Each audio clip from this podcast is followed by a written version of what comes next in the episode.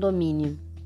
700 casas coloridas ordenadas em sequência, de tom em tom, como se houvesse quadras decoradas por canteiros, como se os canteiros fossem perfilados de angélicas e o perfume completasse a beleza das calçadas, como se em cada esquina delicados postes fossem alimentados, como se houvesse homens e os homens trocassem as lâmpadas queimadas, como se os casais trocassem afagos, como se os afagos fossem pássaros que sempre voltassem aos mesmos lugares, mas sem a impertinência das moscas, sem a impertinência dos maridos que põem a mão na bunda das mulheres e se masturbam enquanto elas dormitam, como se os jardins de inverno redimissem as faltas que, lentamente, eles e elas veem nos seus olhos de repente.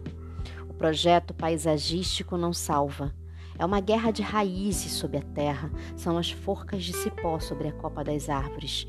As pessoas continuam nos jardins, na piscina, no deck molhado.